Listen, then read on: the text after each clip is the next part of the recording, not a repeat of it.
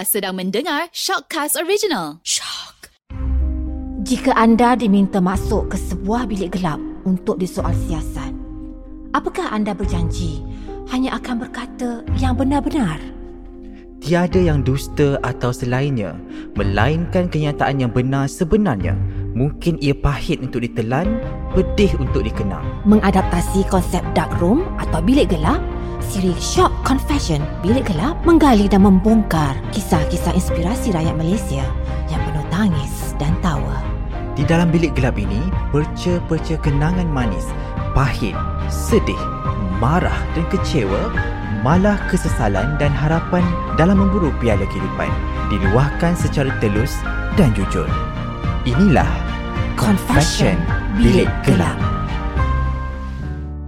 Short Confession Bilik Gelap bersama saya Hakimi Asyari. Terima kasih kerana sudi bersama dengan saya dan juga guest saya yang saya panggil hari ini mempunyai transisi kehidupan daripada seorang selebriti, dia pun dah menjadi seorang usahawan dan banyak cerita yang dia akan kongsikan pada hari ini. Terima kasih Zoe kerana sudi bersama saya dalam Bilik Gelap ni. Hai Assalamualaikum Apa khabar semua Terima kasih kerana sudi menjemput saya Untuk sharing pada hari ini Okey Zoe, sebenarnya uh, mungkin generasi saya di usia saya macam 30-an mungkin mengenali Zoe.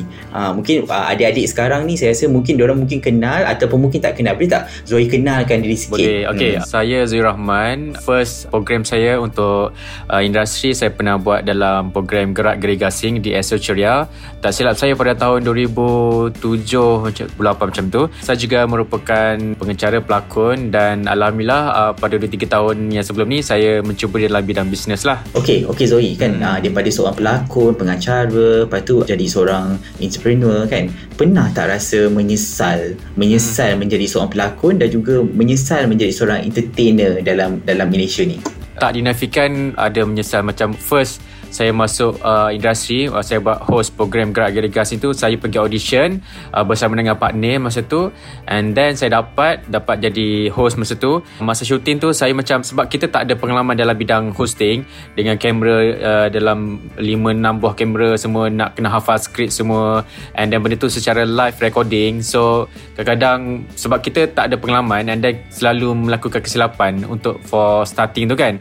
And then masa tu down gila uh, saya pergi pergi masuk dalam bilik uh, persalinan saya menangis ya Allah kenapalah aku ambil shooting ni kan sebab saya dah menyusahkan semua orang saya dah menyusahkan kru-kru saya dah menyusahkan audience yang datang kat situ nak kena tunggu lama semua uh, so saya rasa ya Allah uh, apa nak kena buat sekarang ni and then saya nekat uh, insyaallah uh, aku akan boleh Uh, yang penting sekali aku kena usaha dan aku kena fokus. Apa yang saya nak cakap kat sini ialah walaupun kita down, kita kena bangkit dengan semangat baru. Uh, nak kata menyesal tu semua orang akan menyesal tetapi kita tak boleh menyesal dengan kesilapan kita. Kesilapan kita itu akan membuatkan kita berjaya di masa akan datang. Dan untuk bisnes pula cabaran agak berbeza dan cabarannya ag- uh, lagi drastik lagi orang cakap lagi berliku-liku dalam bisnes ni. Dan saya tak pernah menyesal saya cuba dalam bidang bisnes. Alhamdulillah saya enjoy je. Walaupun ada masalah saya tetap senyum. Mungkin Allah tak nak bagi rezeki kepada saya dan insyaAllah mungkin nanti Allah akan bagi lagi lagi rezeki lebih besar. Uh, macam tu. Okay bila cakap pasal bisnes kan ramai juga okay ni kena buat bisnes ni kena duit besar ni boleh buat, buat bisnes yang benda kecil-kecil ni tak nak lah kan. Jadi macam minta nasihat daripada Zoe sendiri kan adakah perlu jadi kaya? Ada, adakah perlu ada duit untuk buat bisnes ataupun macam mana pandangan Zoe sendiri? Okay tidak. Zaman sekarang adalah zaman media sosial. So siapa-siapa nak buat bisnes boleh tak perlu menggunakan modal yang besar. Mungkin ada orang ada modal tiba-tiba buat tapi marketing tak ada itu tak ada semua tak ada kan? Uh, so dia, itu akan merugikan kita. So kepada sesiapa yang nak buat bisnes mula daripada bawah dulu anda boleh jadi dropship tak mengeluarkan modal langsung zero cost. Kita cuba dulu kita belajar dulu macam mana nak cuba di dalam bidang bisnes ni daripada bawah. Uh, jadi kepada mereka yang nak buat bisnes yang tak ada pengalaman yang tak ada bajet semua belajar buat dropship dulu. Uh, so dah okay Lepas tu buat uh, agent ke uh, stokis ke jual produk diorang dulu ambil pengalaman. Mungkin after 2 tahun lebih ke apa ke rasa macam dah okay dah confident baru buat produk sendiri. Maksudnya tak kisahlah kosmetik ke makanan ke apa ke. And then kalau kita nak buat produk nak nak buat bisnes zaman sekarang ni kita kena fikir bukan kita fikir apa yang kita suka. Kita kena fikir apa yang mereka suka.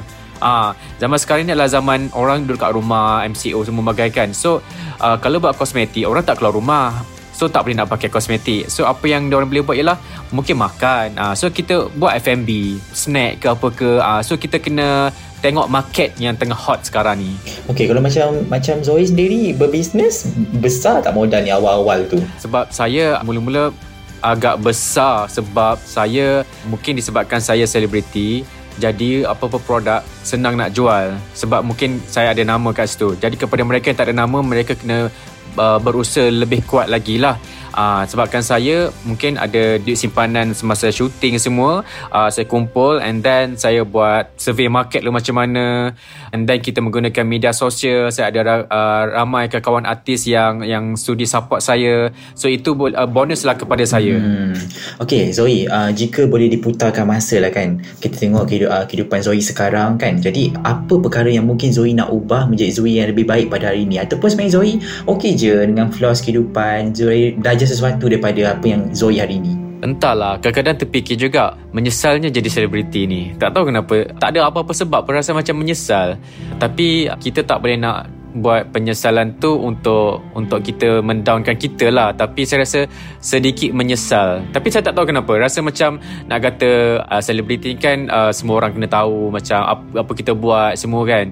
Uh, saya tak kisah pun semua tu orang nak cakap apa ke itu hak dia orang. Uh, saya saya tak boleh nak halang dia orang kan. Tapi benda dah berlalu so saya kena teruskan kehidupan saya. Tapi menyesal pun saya tak tahu apa yang kena saya mungkin sedikit sesalan. Itu saja. Hmm. Bila kita nampak, kita tengok di social media Zoe kan, Zoe ni seorang yang kuat. Tapi hakikatnya sebagai seorang manusia, kita ada rasa sedih, kita rasa takut dan sebagainya. Boleh tak nak tanya bila last Zoe menangis dan kenapa? Uh, personally saya biasa menangis kalau macam personal mungkin saya nak minta maaf dengan parents saya nak minta maaf dengan uh, biasanya semasa kita melakukan ibadat lah uh, so benda tu adalah uh, kadang-kadang pun ada selalu kan sebab bukan kita ada masalah je kita menangis kita gembira pun kita menangis juga. Macam uh, hari tu masa Mika Series naik billboard di Federal Highway tu saya ada buat sujud syukur kat situ dan saya saya rasa macam sayu sangat sebab titik penat lelah saya sebelum ni uh, bersama dengan bersama dengan tim saya kita nampak kejayaan satu demi satu. Dah ada billboard dekat Federal Highway dan kita tahu dekat Federal Highway tu untuk produk-produk lokal memang susah. Ada tapi produk yang nama dah besar dah gah dah. Tapi tiba-tiba uh, muncul billboard Mika Series dekat Federal Highway highway tu uh, pergi dah balik so, saya rasa macam sayu kat situ. And then saya sujud syukur kat situ. And then saya macam sebab saya macam menangis sikit tapi taklah macam beria sangat pun. Macam just ya Allah aku bersyukur ya Allah apa yang telah dilakukan apa yang telah kami lakukan sebelum ni dah berbalas telah berbuah hasil. Uh, so itu yang saya rasa macam bermakna sangat dalam hidup saya. Kalau kita menangis dengan Allah tu itu saya rasa itu personal lah eh. Uh, kita manusia biasa sentiasa melakukan kesilapan. Nah, nah lagi dengan orang ni kita kena minta maaf dengan orang tapi kalau orang tak maafkan kita macam mana pula kan uh, and then satu lagi untuk kita berkat ialah kita kena minta maaf dengan parents kita lah kedua ibu bapa kita kita kena minta restu daripada mereka dan sebelum tidur maafkan orang itu je lah Okey, jadi rejection dalam kehidupan tu pasti kan. Kadang-kadang rejection tu mendatangkan benda, benda perkara yang baik dan kadang-kadang Zoe sendiri pernah tak uh, di reject dari fasa rejection paling dahsyat dan macam mana dan Zoe melihat itu menjadi se- sebahagian yang menguatkan Zoe pada hari ini. Okay, uh, dalam industri macam drama ke apa kan kadang-kadang uh, kita dah ada offer and dia dah dapat tiba-tiba kita di reject. Mungkin disebabkan tak sesuai dengan karakter. Okay itu kita faham lah. Mungkin tak ada rezeki kita tak apa kan? So kita kena belajar lagi. Kita kena dapatkan banyak ilmu lagi. Dan kita mungkin kena ubah penampilan ke whatever ke. Uh, and then satu lagi untuk bisnes pula macam Mika Series nak masuk pasar Watsons. Mika Series di reject sebanyak empat kali. Uh, so itu saya rasa macam memberi impact yang besar juga untuk Mika Series sebab saya tahu produk Mika Series ni boleh pergi jauh lagi sebenarnya. And then kali pertama kita orang hantar profile kena reject. Dia cakap okay produk ni macam ni lah macam tu lah. Kali kedua lagi kali ketiga. Kali keempat saya cakap dengan tim saya okay saya rasa ini adalah kali yang terakhir kita cuba.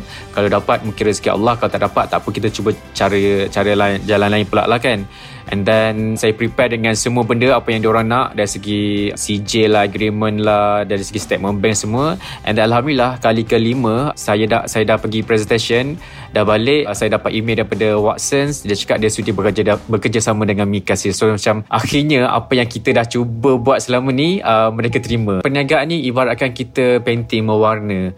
Kadang-kadang warna tu dah cantik tapi nampak di mata orang lain tak cantik. Ah macam tu. So kita kena cuba uh, buat lain lagi, kita kena buat review and then untuk buat bisnes ni jangan cakap uh, semua orang boleh buat bisnes. Followers 1 juta pun dah boleh buat bisnes. Tidak, walaupun followers 1 juta tapi kalau marketing dia tak ada, uh, dia tak ada strategi memang uh, tak boleh pergi mana pun uh, bisnes mereka tu. Sekarang dah jadi macam trend pula depression, anxiety dan sebagainya. Uh, antara sebabnya adalah bila kita tengok uh, bila anak-anak muda sekarang tengok kat social media dia, dia cuba untuk compare diri orang dengan diri dia. Okey, untuk Zoe sendiri pernah tak rasa nak compare diri Zoe dengan diri orang? Sebelum ni pernah lah macam uh, saya kan ada berkawan dengan founder-founder lain so macam tengok dia orang macam bawa kereta mewah, tinggal rumah besar semua kan. So kita rasa macam diri kita kecil saja. And then one thing uh, saya saya macam balik daripada jumpa dia orang tu saya terfikir kenapa aku nak jadi macam dia orang sedangkan aku happy aku bahagia walaupun office tak besar walaupun rumah tak besar walaupun kereta tak besar. Tapi yang penting sekali lah kebahagiaan dan ketenangan yang kita dapat sebenarnya. Macam dia orang kita tak tahu masalah orang. Mungkin rumah besar tapi sunyi sepi kan? Macam kat Mika Series ni walaupun staff kita orang tak ramai tapi kita orang dah macam uh, family kat sini. So macam tak berkira macam tim saya pun tak berkira. Balik pukul berapa pun tak kisah semua dan keadaan macam kita happy je sebab makan sama-sama. So kita tak perlu nak jadi orang lain. Kita tak perlu nak comparekan apa yang dia orang ada insyaallah uh, kalau kita berusaha lebih Allah akan bagi dekat kita. Yang penting sekali uh, kena ada usaha kita kena sentiasa berdoa dan uh, kadang-kadang Allah bagi rezeki dekat kita ni uh, bukan hak kita sepenuhnya. Mungkin uh, rezeki untuk uh, orang lain kita ni hanya jadi perantaraan sahaja macam Allah bagi rezeki ke saya rezeki ni adalah untuk uh, tim Mika Siri untuk uh, staff-staff Mika Siri uh, so saya kena share benda tu. And then sama juga dengan pengguna-pengguna Mika Series uh. so yang penting sekarang ialah kita jangan comparekan dia orang. Kalau nak compare secara positif okey tak ada masalah. Tapi kalau kita nak comparekan dengan dengan negatif nanti kita akan down kita akan sakit kita akan stres kita jumpa orang pun dengan keadaan tak tak bertenaga. Uh, so itu boleh memudaratkan kita lah memudaratkan mental dan juga kesihatan kita. Okey, apa makna kejayaan bagi Zoe? Sebab kita lihat kan uh, bila orang menilai kejayaan tu secara subjektif, ada yang melihat menilai dia dengan uh, kena ada rumah besar, kena kereta besar tu kira berjaya. Jadi bagi Zoe sendiri apa makna sebuah kejayaan? Kejayaan bagi saya ialah apa yang kita telah lakukan itu berbuah hasil. Itulah kejayaan bagi saya. So macam tak semestinya kita kena ada rumah besar dah kita dah berjaya dah macam boleh hidup hidup senang uh, tapi walaupun rumah kecil pun kalau kita dah berjaya melakukan sesuatu itu adalah kejayaan paling besar sebenarnya macam kita khatam Al-Quran uh, so kejayaan buat kita kita dah dapat berjaya menghasil berjaya khatam Al-Quran dalam tempoh tertentu so kita rasa macam kita tak perlu nak minta perhargaan daripada semua orang pun itu adalah diri kita sendiri dan kita rasa bersyukur dan insyaAllah apa yang kita buat ni Allah akan balas Okey, ini soalan yang saya sentiasa tanya kat uh, saya punya guest di dalam uh, Short Confession Boleh Gelap. Jika hari inilah hari terakhir Zoe berada dekat dunia ni, apa perkara yang mungkin Zoe nak buat? kalau hari ni hari terakhir saya banyak benda sebenarnya saya nak buat insyaAllah duit-duit dalam tabungan saya dalam bank saya tu saya nak sedekahkan kepada orang-orang yang memerlukan kepada anak-anak yatim sebab saya misi saya saya nak mendirikan sebuah masjid uh, and then kalau tak sampai umur saya untuk macam mendirikan masjid tu insyaAllah insyaAllah dengan duit-duit dalam bank insurans apa tu saya nak wakafkan. Mungkin bagi ke rumah anak yatim ke ataupun mereka yang memerlukan ke.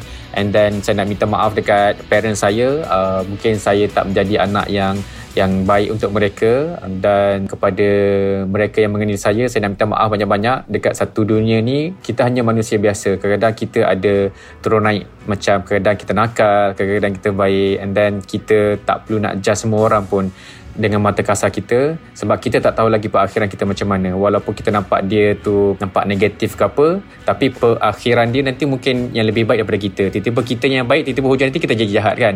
Uh, so saya tanya je macam tu. Saya nak minta maaf banyak-banyak dekat semua orang. Semoga korang doakan saya uh, masuk ke syurga insyaAllah. Okey, soalan terakhir dari saya. Okey, uh, jika kita lihat sekarang pandemik ni semua terkesan kan dengan uh, dengan ada orang kehilangan kerja, kehilangan orang tersayang. Jadi mungkin uh, Zoe boleh memberi satu um, kata-kata yang mungkin boleh membantu emosi rakyat Malaysia sekarang yang untuk sentiasa lebih tabah menghadapi fasa-fasa yang sukar dalam kehidupan kita hari ini. Okey, kita jangan fikir secara tak rasional lah maksudnya. Kita ada parents, kita ada adik-beradik, kita ada kawan. Kalau ada masalah, uh, share masalah tu dengan mereka. And then dekat media sosial pun kita boleh menggunakan dengan cara yang betul. Boleh minta bantuan. So jangan pendam masalah tu. Jangan pendam seorang-seorang kalau rasa nak minta bantuan dekat rakyat Malaysia ni dia orang semua pemurah. Tak ada seorang pun yang kedekut tapi kena pandai cara. Ha, pandai caranya maksudnya kita menggunakan peluang yang diberi oleh government kita pun banyak support kan? And then jangan berkurung sangat kat rumah. Cuba buka tingkap sikit tengok pemandangan ni hijau tengok langit ke apa ke supaya kita mental kita tak tak tak sakit. Ha, so kalau macam kat rumah 24 jam uh, sebulan ke seminggu ke macam kita tengok dinding macam tu kita akan jadi rasa macam serabut. So buka tingkap walaupun tak boleh keluar rumah buka tingkap tengok hirup udara segar kat luar supaya kita uh, sihat dari segi mental dan fizikal kita. And then zaman sekarang ni walaupun hilang pekerjaan ke apa cuba cari alternatif benda lain. Maksudnya kita buat macam saya cakap tadi dropship ke cuba buat bisnes lain ke. And then cuba melakukan aktiviti-aktiviti yang manfaat lah. Macam kita boleh dekat rumah kita boleh buat macam-macam hobi kita kan. Ada yang memasak lah ada yang buat YouTube memasak kat rumah. Ada painting lah ada menukang lah ada buat uh, cat pagar lah.